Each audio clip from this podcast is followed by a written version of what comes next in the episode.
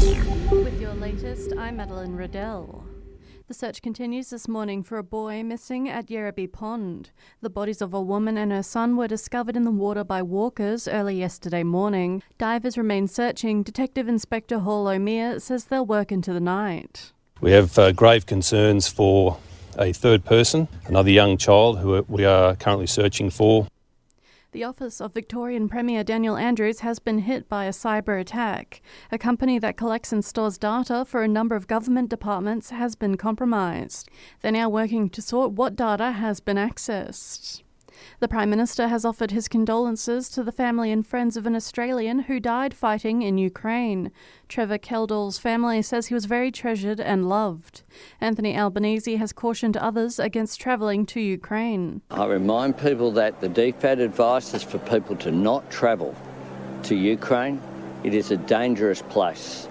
Uh, but my heart goes out to the family and friends of the gentleman involved.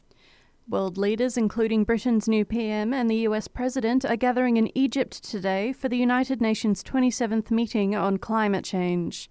Our Energy Minister Chris Bowen will lead the Australian delegation, with Albo saying he needs to focus on issues at home.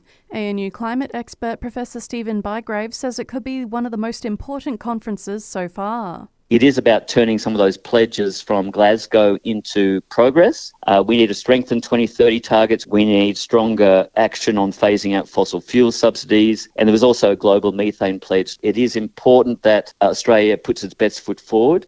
With the local RSPCA expecting an influx of baby animals over the coming weeks, they're calling for locals to become neonatal foster carers. CEO Michelle Robertson says ideally, carers would have plenty of time on their hands to be able to provide high level care. Because they are so vulnerable, they require really intense care for a number of weeks until they can grow healthy and strong. They need help with toileting. Their body temperature needs to be kept stable, bottle feeding. They become a common sight on Lake Burley Griffin, and today Go Boats is celebrating its fifth birthday.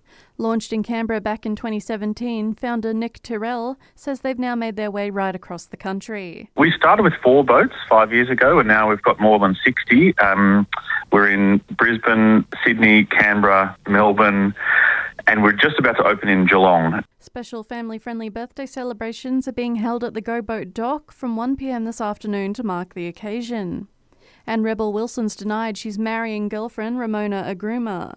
She shared a story of the two of them at Disneyland, writing, Thanks for the well wishes, but we are not engaged. And that's the latest in news. I'll have another update for you right here later this morning.